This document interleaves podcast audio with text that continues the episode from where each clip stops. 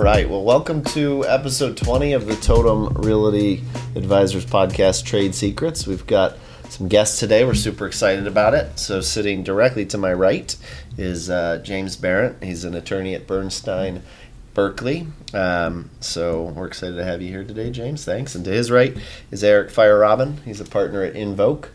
And we'll let them uh, give you a little background on who and what their firms are all about. And then, notably missing today is our best friend Paige. She uh, she decided that we were talking real estate taxes, and she wanted to run. She said whenever taxes get brought up, she gets um, uncomfortable and didn't want to participate. But no, she uh, she's just out today. But we're excited to have you guys here. Yeah, appreciate it. I think taxes make me uncomfortable too. I think taxes make everybody uncomfortable. They're not Um, designed to be user friendly. You know They that. are not user friendly. And we always have a current event and a topic. So today's topic, um, and these two gentlemen will talk to us about the appeals process and real estate taxes. But uh, fascinating enough, today, um, or I should say this week, there's been multiple articles in the paper about how Allegheny County here in Western PA has opened up a special tax appeal window, which is hot news. Um, so we're kind of gonna kill two birds with one stone today. Talk about that news that's on the Trib and the Post Gazette and all the local news channels. Um, but then what you guys do for your day job and how it impacts us um, and our clients on the real estate front. So. Um, Without further ado, maybe you guys could give us a little background of who you are, your firms, and what your specializations are. Sure. So, uh, James Berent, like you said, I'm an attorney with Bernstein Burkley. Uh, I've been there for what's three years now. It's gone quickly because uh, I think I started right before pandemic, and then um, you know got out of the office, back in the office. We were Isn't actually it crazy to think it's been 3 Mm-hmm. years? since the pandemic, right? Yeah, I guess three that's thing, that's how I could keep track of how Yeah. long I've been there.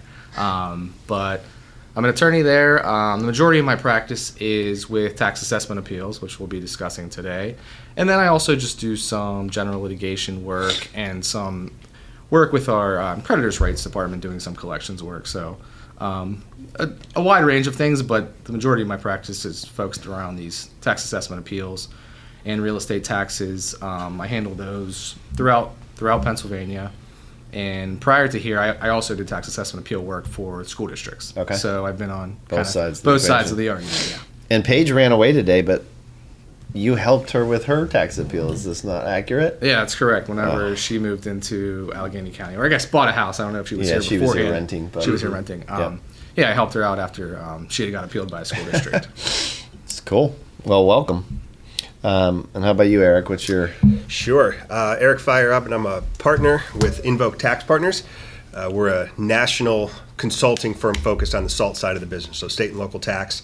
Uh, we've got our real estate group that focuses. Did you just on say salt Yeah, side of the business? I didn't know what that meant. That is state new. local tax. I know. Did you? Yes. oh, come on. Yeah. No. if I would have said was a- salt, you would have said state and local tax. Yeah, because that was a huge thing. Nonsense. Because in the uh, was it the Trump uh, Oh, the boy. tax laws that they were saying that th- because you can deduct your state and local taxes on your federal return, states with huge tax bills, such as in New York or New Jersey or something of that nature, they get a better tax deduction than let's just say if you lived in a very low taxing state.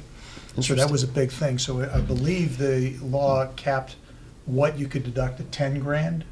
Uh, I don't know whether that's accurate or not. It might be. I'm, I'm looking to, Yeah. the, Yeah, I know. to the attorney, I wasn't the too tax appeals involved. guy for the law. And anyway, I do remember people were prepaying at Sure. the end of the year to try to hit it and then hit it the next year because Yeah. it was changing. I remember Yeah. that happening, but I was not too involved with that. well, I interrupted. Sorry, salt. All good. Salt.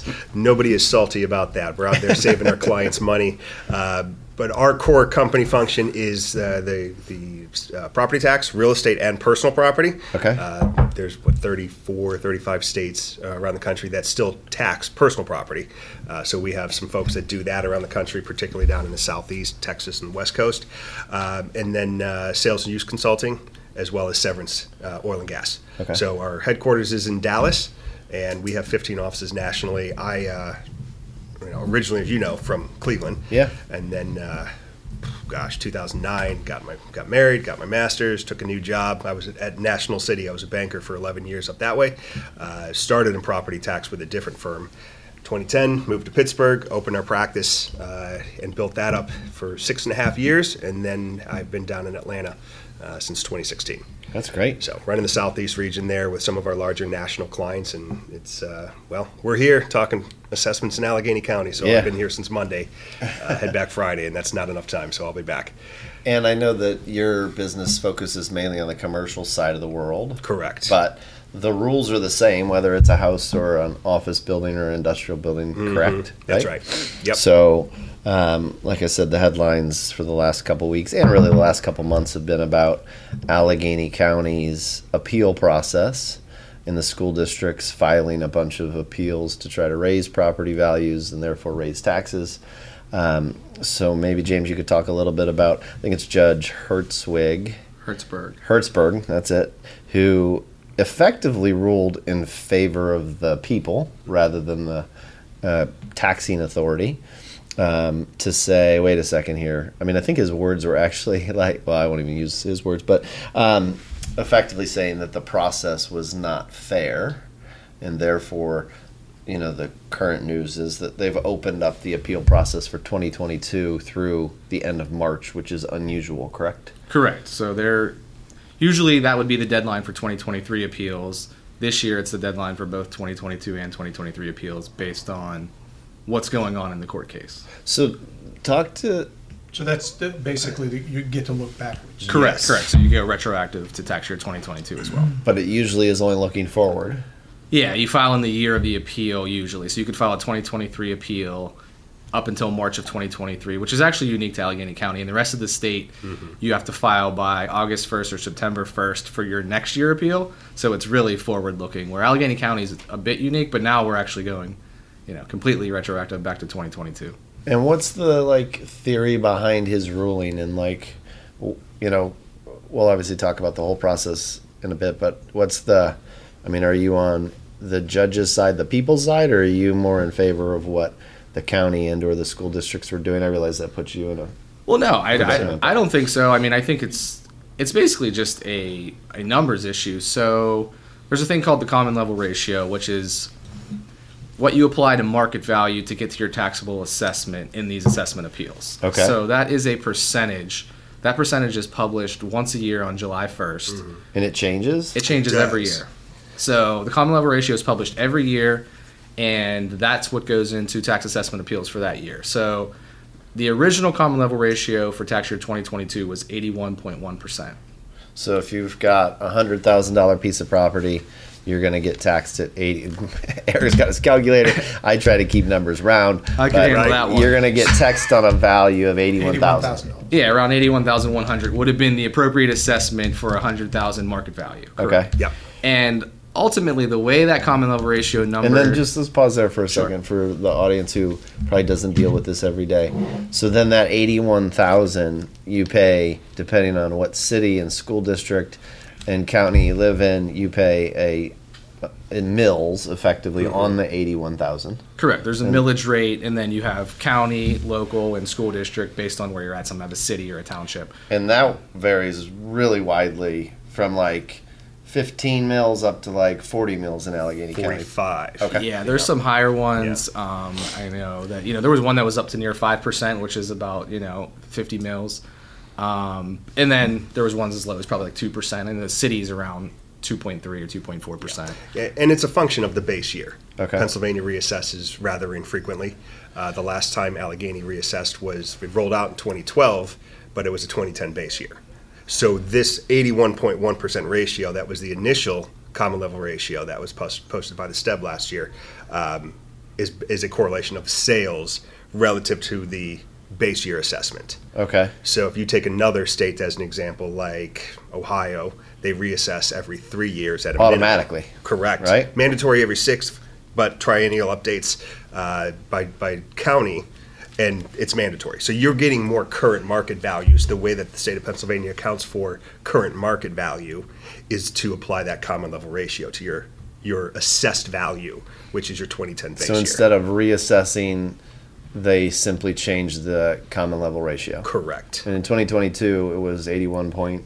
81.1. Okay. And that was supposed to equate you back to a 2012 value. You're Okay, right. So the state issues the common level ratio, and that's across the entire state, or does that change? Countywide. Per county. It's they per- issue a number for every county, though. They Right. issue a number for every county, so counties with a higher property value versus, let's say, a more rural area. It kind of relates more back to when their last reassessment Mm-hmm. was, right? So the further you get away from that reassessment, I mean, I don't know the oldest one now, but there's ones back in the 50s or 60s, I believe, which Yeah. is their base year. So you have a current market value times a you know eight percent ratio that's supposed to take you back to your value as of 1960. Mm-hmm. Right. And that's Butler County. They last Yeah. reassessed I mean, I know 1960. Butler's a, an old one, yeah. Um, Washington recently Mm-hmm. reassessed. Beaver County's going through it right now, so they'll be putting out their reassessment numbers shortly. So um, it's happening, you know, a lot around here. Where I think a lot of the counties are trying to catch up. But Allegheny County's last reassessment was 2012. Yeah. And then the local school districts pushed this envelope last year. Like, what brought this to the front page of the paper? Because all of this has been happening forever. Actually, so it was not the yeah, the, so the district, yeah. case actually was brought by property owners, and what the case is is um, they're And is saying there residential property owners? residential mostly? property owners brought this one, um, but I think there may be a group of them now. But ultimately, the the main case that everyone's you know discussing is brought by residential property owners, but. They're claiming that the county has not properly reported sales to the state, which is the STEB, the State Tax Equalization Board that Erich referenced Okay. and they use those sales to calculate the common level ratio. So ultimately, you know, the county reports all of their sales to the state. The state reviews those and puts out what the common level ratio is. Um, it's usually two years behind. So the 2022 common level ratio would be based on you know sales that were two years prior. So they'll report all sales from Allegheny County is a little weird. So I think it's actually the 2019 sales because the ratio is then put out in 2020 mm-hmm. and you, it, I'm sorry. So the 2019 sales, the ratio is put out in 21 and used for 22 Okay. because of the way it works. A lot of the other counties, ratio is published July 1st. You file the appeal right after, but because Allegheny County is moving forward, but so the sales are used. The state calculates the ratio, publishes it, and then it's used for the tax appeals for that year. So what was challenged was the state's, I'm sorry, the county's reporting of sales. Um, and it was alleged that the county was not reporting all transactions and they were intentionally maybe miscoding or, you know, leaving out certain sales that would really move The needle for um, the, the needle for that ratio. So, you know, usually taxing bodies or the county's goal is to keep that ratio as high as possible. And just because it's the further you get away from that, usually you're going to get forced into some type of uniformity issue that's going to result in a countywide reassessment. Okay. Um, which no is- county wants to do. Is the county allowed to limit the, what they report, or do they have to report everything? So they are allowed to make, I believe, calls on certain sales being not arm's length. I know there are some issues um, with county assessors when it comes to multi-parcel sales. A lot of the times those are reported differently, but ultimately, I think all arm's length sales are supposed to be, re- you know, reported to the state. And so a lot of times it depends on how they're coded when it comes through the county office as far as what goes to the state. So the claim is that they didn't. Re- They didn't report were- all they were proper play- sales. They were playing with the numbers. Correct. That they're they're playing with the numbers. the judge said, "quote cooking the books." Yes. And ultimately, there's an expert on the property owner's side, which is saying, you know, based on all the sales, the proper common level ratio was this, you know, 63 point, I believe it's 53 percent for tax year 2022, which it's funny because the, the common level ratio for tax year 2023 has already been published and it's 63.6 percent, which goes right in line with mm-hmm. with what they're claiming it should be for 22. So, and that that's that's what led to the lawsuit and what has led to the reopening of the appeals. Yeah, it's an expensive endeavor to do a reappraisal. And politically, particularly here in Allegheny County, I think it's always marked with the change of a county executive to a certain extent, going back many years, right? Yeah, but Uh, Fitzgerald hasn't. He's been around. Like he hasn't gone anywhere, no, right? Don't forget, he also was held in con- contempt by not certifying the rollback in 2012. Okay. Okay, he he fought it. So this has been going. I mean, Yes. behind the scenes, there's a lot going on, and has Yeah. been for a long time. Yeah. There's typically always a few court cases that are pending that are challenging the process and or uniformity. Um, usually, they don't make this many headlines because they don't lead to. You know, such a, um, an important result, I guess. You know, not, they usually don't lead to a result that's going to impact every taxpayer in Allegheny County, which Right. this one has. And I mean, what's wild to me, just on the surface, is you're talking about a rollback from 81 to 63, mm-hmm. Correct. which is Twenty-eight percent increase in county market Yeah, value. I. that's, that's the that should be the headline. It's not that there's a big window to appeal. It's that we're Right. talking about almost a 30 percent difference in numbers across an entire county of properties. Mm-hmm. Yeah, I mean- it's a large difference. How's that not the headline? I don't understand. I think one reason might, well, it's not completely final yet. So that is the one thing that, you know, that's where it's at right now. The court case is pending and under did the appeal. headline have anything to do with what's final? Right, right. Yeah, I guess you're correct there. Um, Yeah. this is like the most vanilla portrayal of the reality of the Absolutely. situation. This is a tax grab. Yeah. This is without a doubt. They're cooking the books. hanging hanging on to that revenue, really not shaking up the apple cart to a large degree as well, because now you have less appeal work. Uh, but there's a lot of sales out there that support higher assessments that some are being appealed, some are not by the taxing bodies as well. Uh, but you know, I think uh, because I'm doing this business nationally as well, I've got a little bit of perspective with some of these other states, other jurisdictions that are they're hyper aggressive and they fight for their values, or they simply say, you know what, we we're not going to push the envelope. It's a smaller county, we don't have the resources to fight it, so that's a budgetary concern on just assessment appeals. Right. Um, that they don't want to rock the boat because ultimately a lot of those folks are elected officials at the same time. So if they are able to campaign on consistent property values, that's under assessed. You know, the general rule of thumb, you know, whether it's here or Atlanta where we are and so on, is when you get reassessed, you know, a lot of the neighbors say, should I appeal my house? Well, would you sell your house for that number? Well, no. Then don't appeal it. Right. So keeps things a little bit consistent there. And actually, in this article, it said that if you're if you went and looked at your property assessed value, and it's fifty percent of what you think the market value is, that you should appeal. I found that staggering. yeah, I read that in the article as well, and I disagree with it. Yeah. Um, ultimately, if you're assessed at 50% of your current market value, Seems like a win. You should sit tight. Yep. Yep. There's, um, you know, I've handled a lot of phone calls and emails in the last week or so. With there was a news story that ran. There's the newspaper article. Ultimately, you know, everyone's looking at their Zestimate right now to see what that is. But what you're worried about is your current market value. So, I mean, what what's a property worth January 1, 2022? What's the property worth January 1, 2023?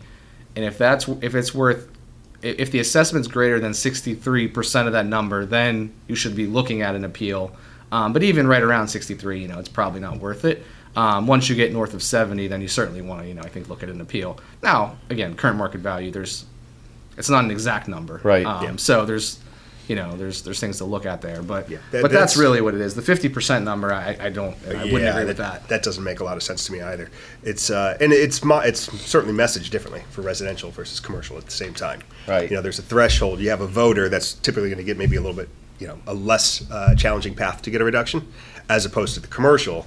You know, it's a little bit more involved. Uh, a lot more work goes into the appeal package itself and bringing in an appraiser where it makes sense. So there's a cost benefit that's tied to that conversation too. Sure. Yeah. So, kind of rounding out the current event, and then we'll dig into just the whole uh, impact on our actual business and our clients and your guys' day to day. Was this like news or not news? Like, should this be on the headline of every outlet in town, or is this just kind of Good question. happening every day I and think it- people really usually aren't paying attention to it? And i'm not picking on belco but belco needed something to write about. Or is it like really news? I think that the county trying to overvalue your properties by twenty-eight percent, yeah, I think that's news. I think that's something that's worthy of being reported, and I think that's something that certainly the voting public would want to know. right You know, I, I, everyone has to pay taxes. Mhm. They just hope and pray that it's going to be fair. This is clearly unfair. it's uh, actually it's a little bit on the opposite side of that. So the ratio being when it it's dropped, right? It's 81.1 down to 63. Right. We can sort out the specifics, but that's that 28% increase. So if we look at it a different way, let's say your assessment on your house is $100,000. okay Last year, when we went through this for 22 under the 81.1, you're going to divide that 81.1, and now that relates to a county imputed fair market value of 123,305. Okay. Okay.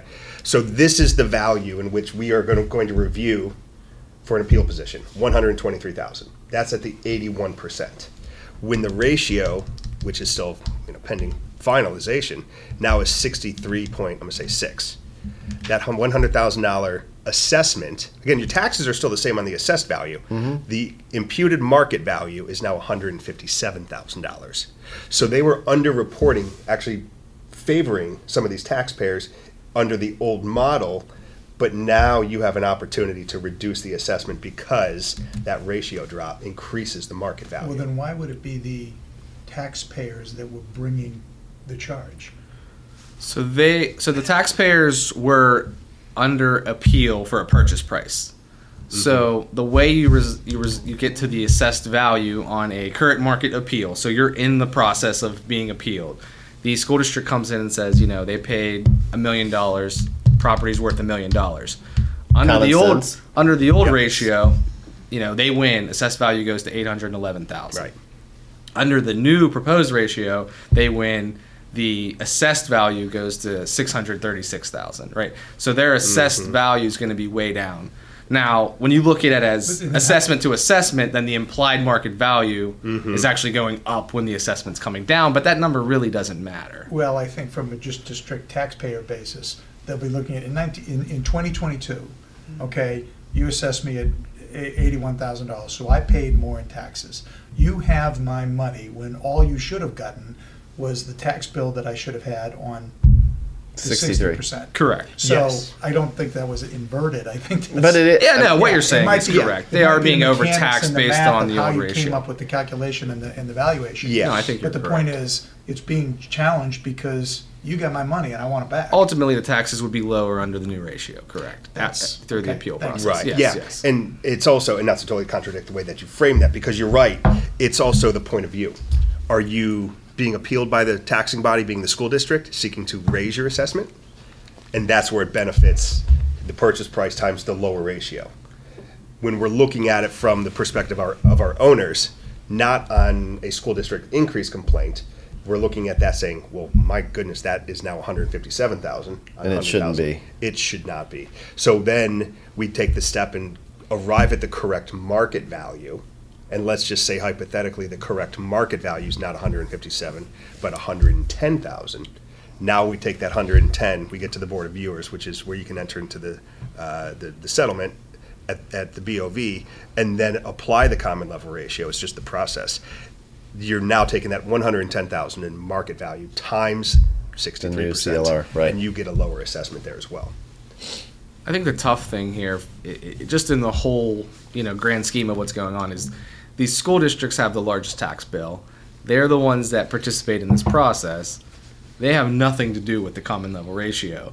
So I mean, they filed these mm-hmm. appeals. They're the ones usually having their attorneys handle these appeals, and ultimately they're in a really tough spot now because they're going to be the ones losing the most tax revenue based on all these mm-hmm. pending appeals.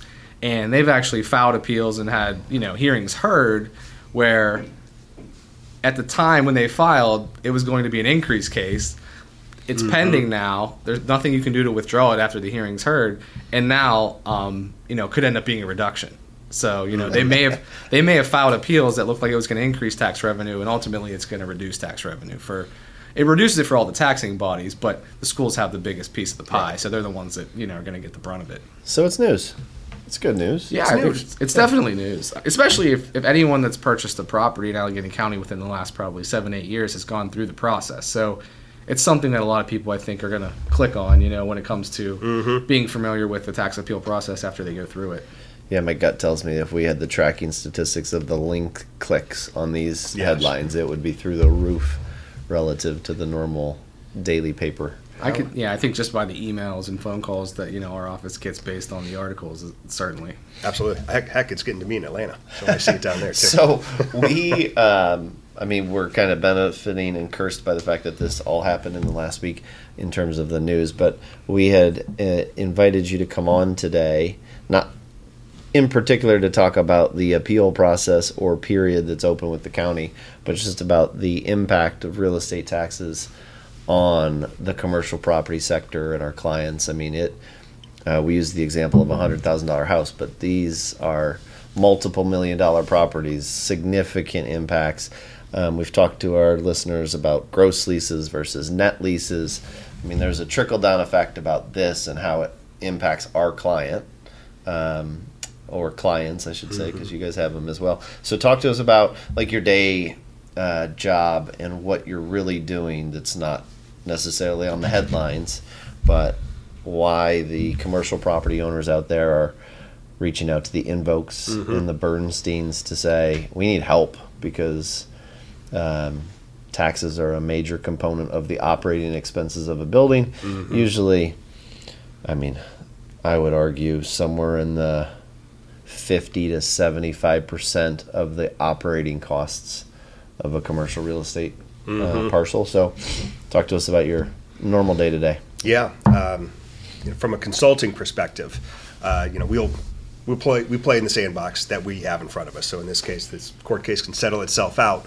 Uh, but working on a national level, we work with uh, local property owners and then institutional REITs, Fortune 100s, and so on as well nationally. So we we've got a client here that's got about 2,000 properties around the country. So we're out there making sure every single property that they have is fairly assessed. Now they they own, they lease, uh, so we're evaluating market value for for those properties. Uh, Allegheny counties right now we're in we're in the weeds. We're in the weeds in Ohio. Uh, it's a March 31st deadline there as well. Um, you know, states like North Carolina that are doing reappraisals, we're busy with those as well. So, working through that, um, we sort of look at it as the life cycle of the asset. So we have numerous clients that are developers and investors that are looking at multifamily uh, on due diligence. So we do a lot of that front end due diligence around what do the projections look like, whether it's an acquisition, what happens on a sale in a certain county, um, and then new construction. Yeah, let's talk about that for a 2nd Um, we'll even use the multifamily example. So, you're an apartment investor, and someone's selling the apartment building for ten million dollars, and their revenue and uh, expenses today in 2022 are X. Um, but they pay ten million dollars for the property that is assessed today for five. All of a sudden, the net operating income is a substantially different number mm-hmm. once that sale transfers. At least in Allegheny County, Butler doesn't pay attention. Right. But in Allegheny County, it's a huge red flag that all of a sudden, hey, mm-hmm. Mr. Property Owner, your real estate taxes just doubled. It, right? effectively, now we'll go a step further. $10 million purchase price. What's your worst case exposure? Now, the jurisdictions will seek the purchase price. Right? At a minimum, we're going to be able to apply the common level ratio to that purchase price. So, in the case of a $10 million. And that doesn't happen automatically? No. But that's specific to Pennsylvania, Uh, to Pennsylvania. Yep. correct? And it would be different depending on, you, you work all around the Yep. country, correct? In, in a state like North Carolina, that's a non reappraisal year. Um, So let's take Charlotte as an example. They last did a countywide reappraisal in 2019. Okay. They shortened their cycle, and now they're doing a countywide reappraisal in 2023. So we should have new values come April, May. If you were a buyer of an apartment project in Charlotte in 2020, that sale price may not affect anything unless there's new construction. And that's a totally different conversation to your assessment. So Okay. if the property is assessed in 2019 at $6 million, you buy it for $26 million. Doesn't matter. You're going to roll to 6 million until 2023 and that new countywide reappraisal. And the countywide reappraisal, you're a little insulated from. You're a little further removed from your purchase, Purchase price. price. You're probably looking more broadly to the market on uh, sales comps as well as actual income and pro forma. And in a Okay. dispute, that's the argument you're making. Yes. The sale yes. price is whatever it was then, because the world is different today. That's correct. Yep. So we, you know, we like to be able to, well, when property values are going like this, we want to distance ourselves. You know, what other legal transactions or remedies are available? Do you do a drop down so that the, the purchase price isn't necessarily disclosed on the deed? Um, you know, to to limit the exposure there. That's one piece. Uh, other states. Uh, Yeah, how do you make that happen? I mean, we, we do a lot of deed research and a lot of um, property transfer research, and I always love the ones that say it transferred for a dollar. How do they pull that off? ultimately, I mean, you could put, you know, the, the value that you want on the deed, but then in Allegheny County, I know, or in PA, you have to do a statement of value. Right. Ultimately, um, you know, depending on the sale. I don't do a, a ton of transactional work, so you know, and be cautious here. But um, ultimately, you know, my understanding that with the statement of value, that they're going to be able to pick up a purchase price there, and you're going to have to pay transfer tax on, you know, what you're paying. Um, I think a lot of the sales for a dollar are, you know, sometimes they're corrective deeds or you know the same entity that might be purchasing it from Interrelated each other. parties. Right. Right. Um, So I think a lot of times you're running into that. But I do know, you know, there used to be kind of a workaround with transfer taxes where, you know, they kind of closed that loophole as well. yeah, so, I knew that they closed that 89-11. loop. yeah, they 9 11 Yeah. rule. So they, they've kind of worked on closing that loophole. And I, I think appeals is similar. I think, you know, if the um, schools, you know, are going to find a, a transfer one way or another, they're going to find it through statement of values or, you know, other documents you're going to have to have to record.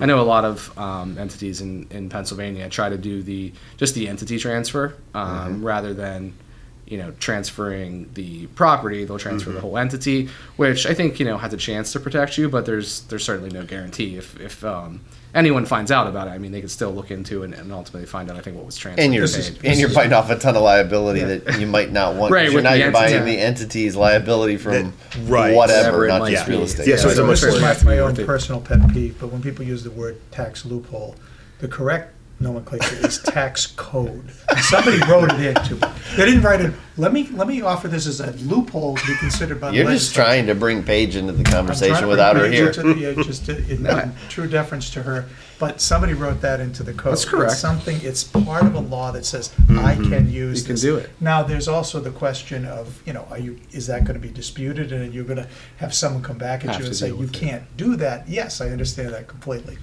but um, yeah you're just right a, just a clarification. i would agree with that code is yeah that's better than code loophole Is, uh, yeah, but, um, and now you can still try to segregate personal property from real property. Correct. And then that will Yep. save you on the, on the overall transfer tax. Correct. But that should trickle And it down ultimately would also trickle down. into the. The uh, real estate tax and the personal Yes. property value, right? And a lot of you know, you know, sophisticated you know property owners that have done this a lot will make sure that they do. I mean, even in residential transactions now, you'll see chattel agreements all the time when Yeah. it gets into higher value properties because if you can break that out up front and then you know make sure not everything is in the deed, it certainly you know helps your case Yeah. when it comes to an But the whole idea is that that has to be a very justifiable expense because one way or the other, that's going to trigger Mm-hmm. the school board or someone saying, hey, they're trying to skirt our taxes. or a state audit looking at the transfer tax Absolutely. deeds. Absolutely. Absolutely. And so we've done a lot of that over the years. I think a hotel is a very good example. You have real estate value, you have personal property value, and then you have intangible value as well. So what's the value of the flag of your Marriott or your Hilton hotel as well? So we've done work in the past uh, with respect to those types of clients. Carving out essentially the business intangible value as well. Sure. So yeah, you, if you're doing a, a hotel here, you absolutely want to minimize your real estate value because one, personal property is not taxable in Allegheny County and in city of Pittsburgh has an exceptionally high transfer tax rate too. So you want to minimize to get to the right number of the real estate transaction and do two separate transactions where it makes sense. Yep. And you were talking about how you think this is an annual thing. This isn't just like I bought something, I need to call Erich and James. This Mm-hmm. is something that Invoke looks at for their clients on Every a, year. on an annual Yeah. basis. In fact, I was just at a client's office yesterday and said, "We, you know, tell me what you want. This is the way we're, we'll structure our deal. I want to look at these properties every year. I'm going to ask you I&E, rent roll, any deferred maintenance. We're going to do our review, give you a target value, cost benefit. Let's go." And that's Sure. that's the approach that we want to take every single year with those clients. Is that to actually appeal it or just to evaluate, to make sure that they're, everything's kosher? As a we're going to look to, to identify you know we're in, in the business of property tax consulting you might just say we're paid pessimists.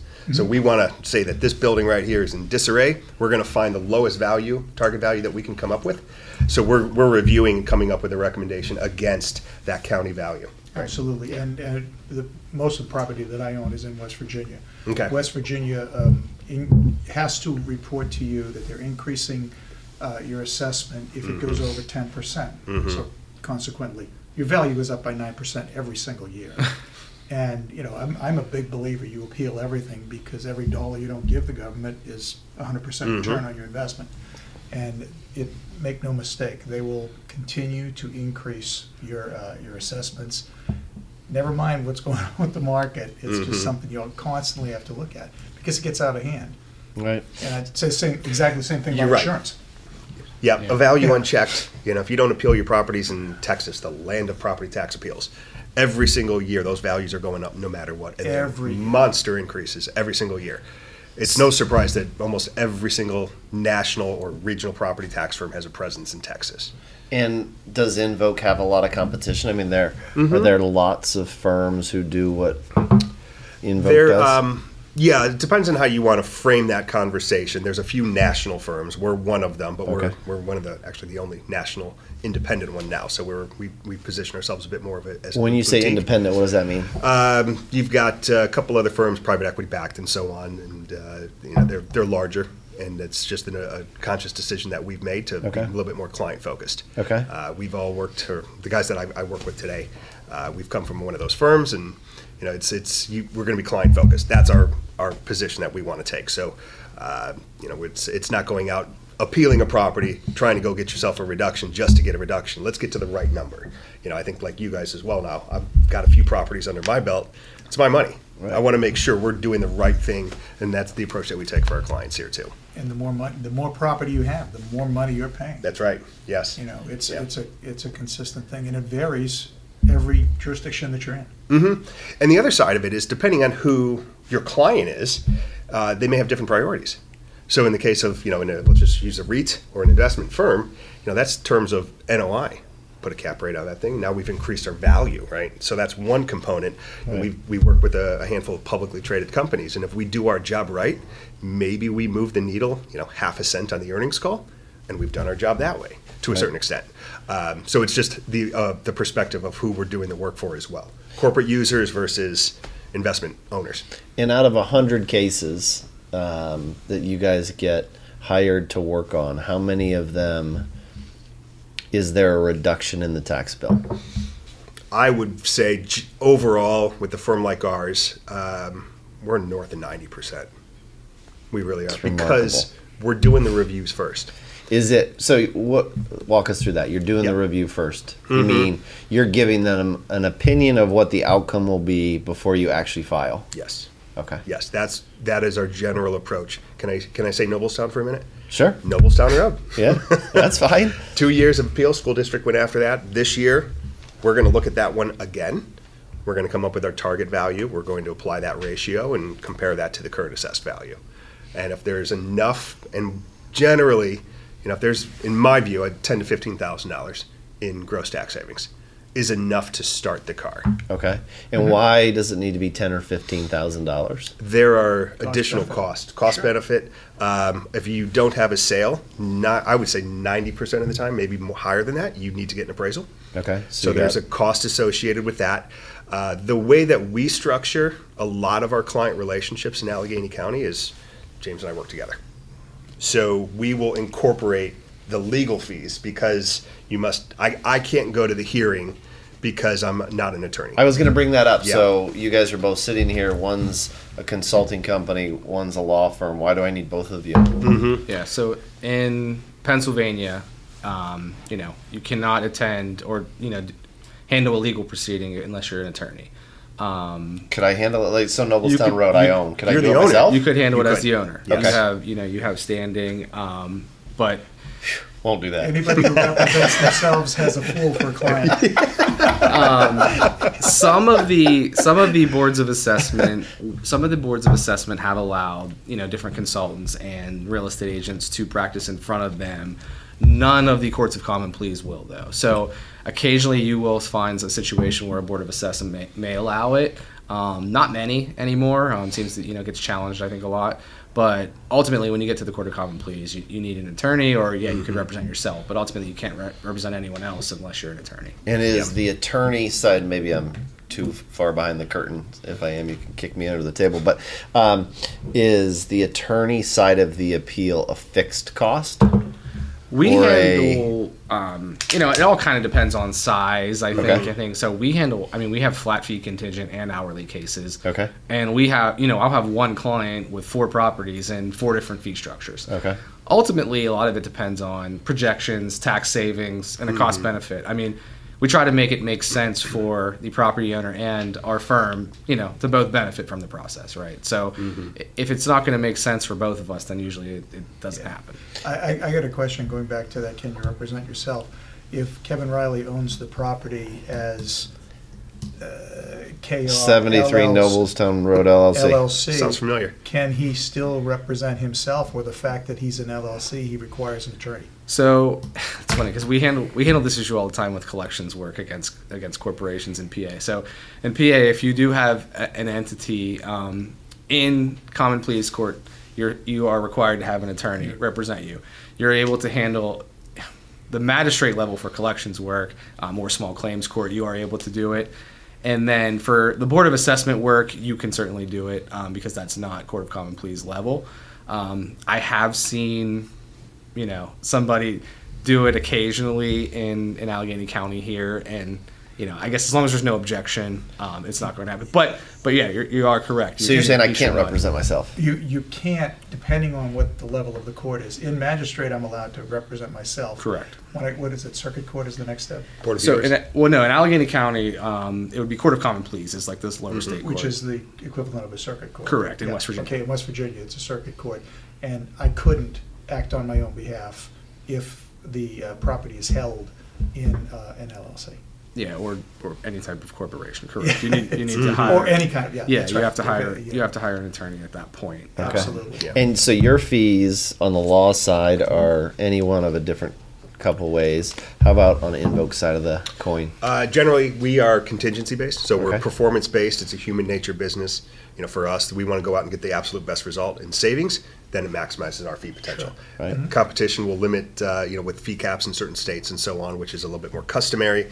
Uh, Well, wait, say that again. So certain states, um, it's uh, it's a little bit more customary to have fee caps.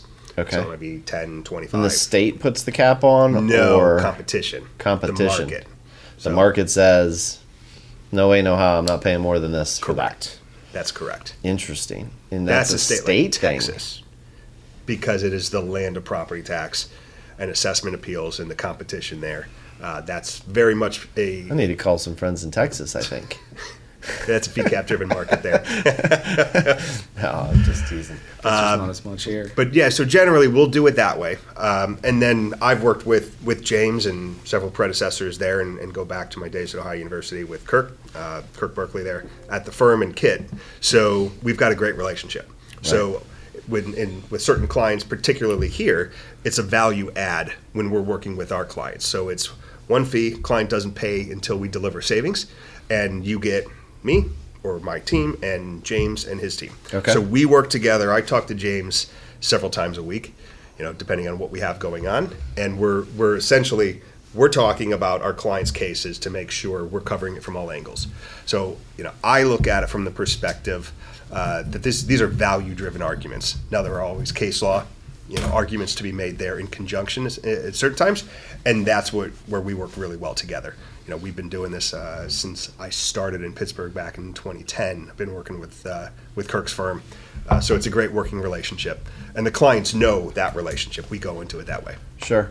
Um, the the appeal process. I mean, ninety percent success rate is crazy good, right?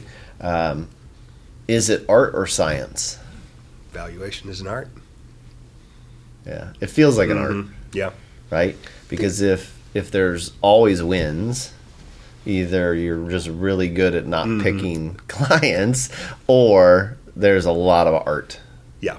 which is and I bring it up not because I think that that's a bad thing. I think that's a great thing. And we're consultants, and I always mm-hmm. argue we we are performing art. We're not performing science. We had a call mm-hmm. this morning where we're asking, we're getting asked for advice, and at some point it just becomes a gut. Like he, there's no rule book for what's happening in this project we're working on. So at some point they're they're counting on an instinct or an art is the way I like to Yeah. describe it. And can you back it up? Yeah. Right. Can you back up your argument? You know, the uh, the old appraisal firm is That's what- right, bury them in paper. If you got if you got two Yeah. two appraisers within ten percent of each other, they're both right. Yeah. You know, so it's it's it is the the opinion of one. So we're here to convey this property is not worth what somebody else says it's worth. And if it's the three. So you're appraisers- saying appraisals aren't etched in stone? tax. appeal. Come on. See, I like, Wait a tax, I like second. tax appeal That's appraisals. blasphemy. Blasphemy. Depends what your We reason need to have an appraiser on this show. Yeah. Oh, What's that MAI stand for? made as instructed. Oh, yes. Um, I, that's uh,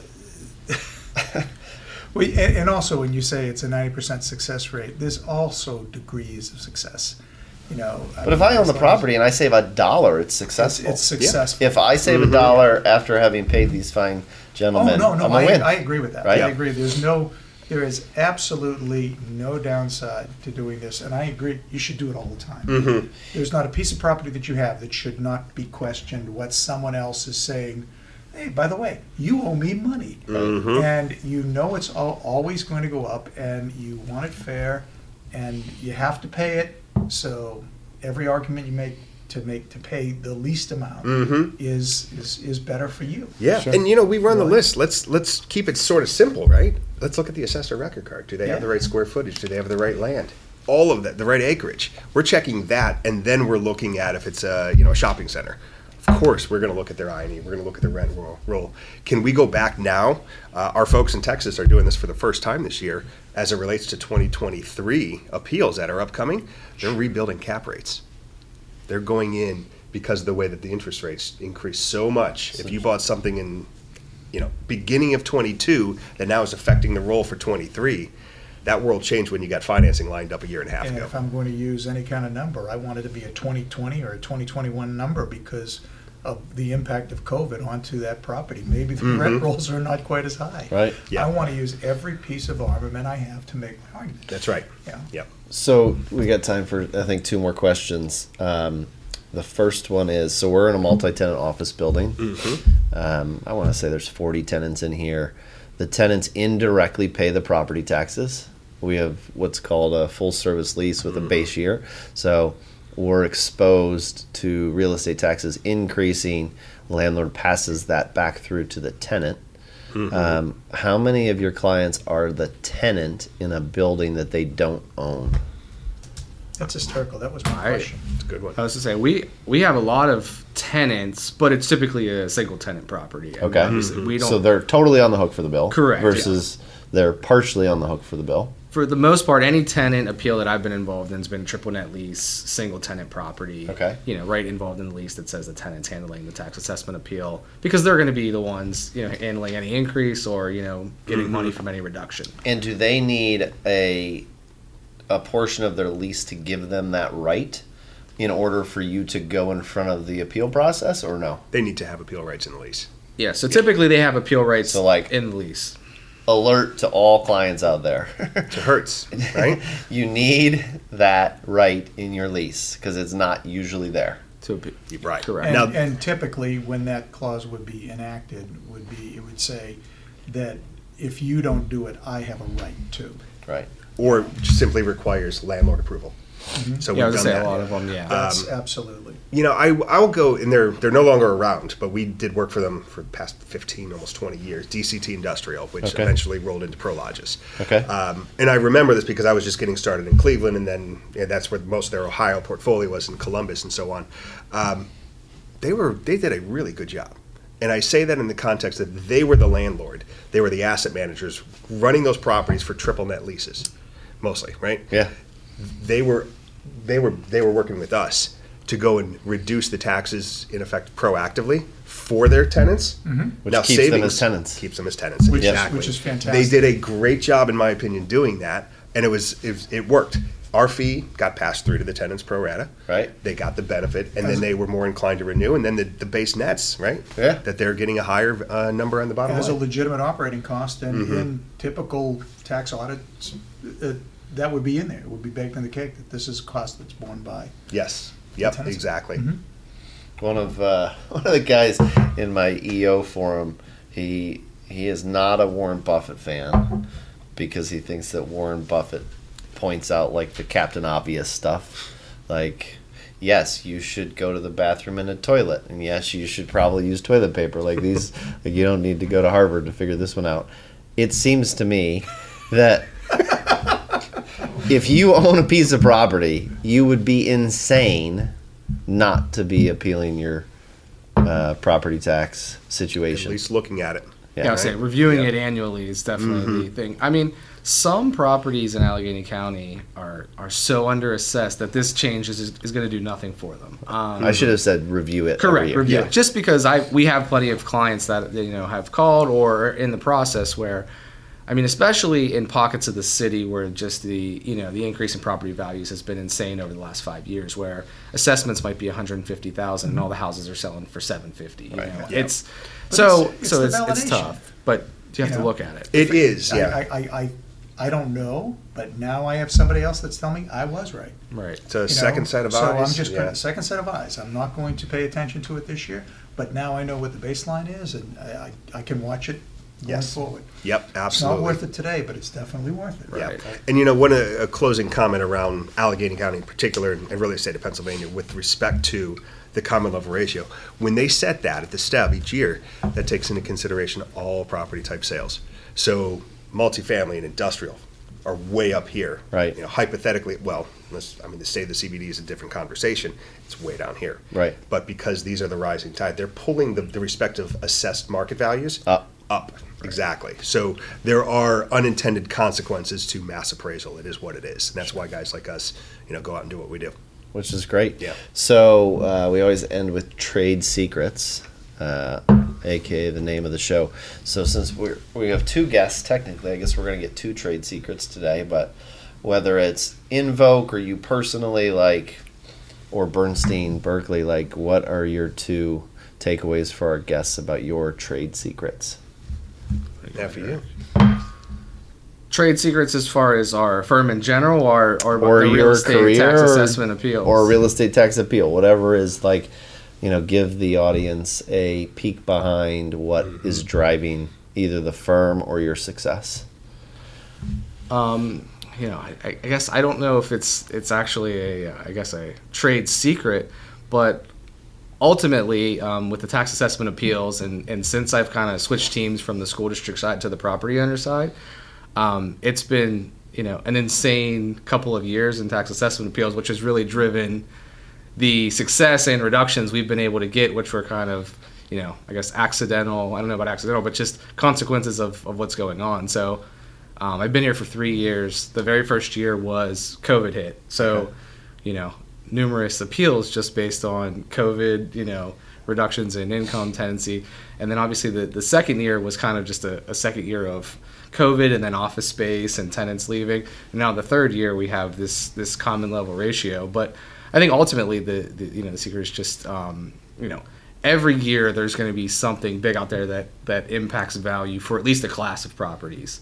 And so um, like we've kind of you know centered the whole discussion around it's just re- making sure you have someone that knows what they're doing, reviewing annually the property taxes so that you know you can you can find out whether or not you know you're paying your fair share or not.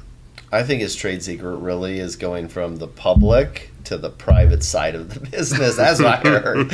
I, I heard left school district, entered private business, and Public defender,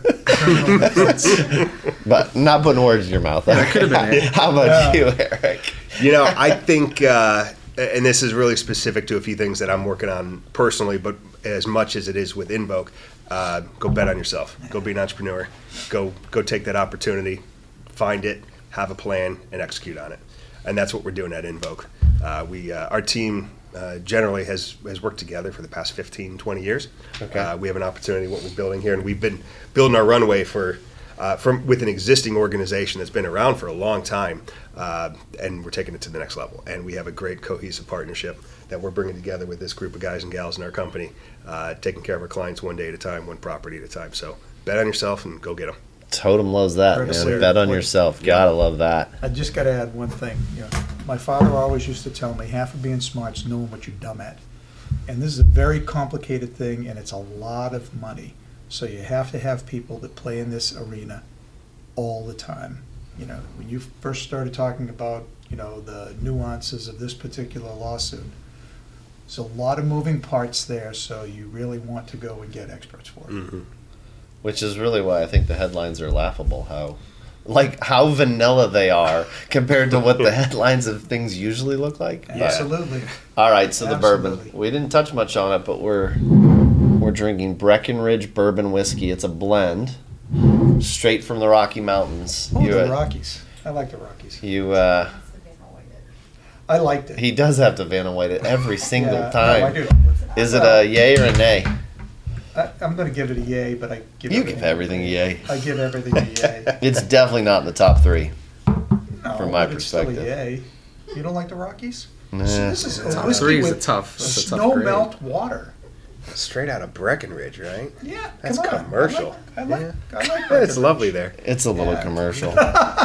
Give me a little Angel's Envy. I'll bring it next time I'm in town. we haven't done Angel's Envy on the show, I don't Oh, think. that's a good one. it's it really is. definitely not Hirsch or Basil. Yeah. It's just somewhere in Oh the middle. no no no no no! It's not. It's not. But it's good. Yeah. It's good. I enjoyed it. Gets the job done, I It's suppose. Yeah. winter in Pittsburgh, so I went with Scotch. Hey, we had I'm not sunshine mad. today. That's, That's a right. first. Podcast has had rain every episode up until the day you guys showed up. So That's right. thanks for coming today. Thank you. Yes, Thanks this for was having us. fantastic. This is great. Appreciate it. Yeah. Really, really insightful. And obviously, if you're out there and you're listening and you want to take advantage of real estate tax appeal and see where some money might be buried, uh, James or Erich are great people to reach out to. So thanks for coming on. Thank you. Thanks for having us. All right. That's a wrap. Thanks. All right. Appreciate it.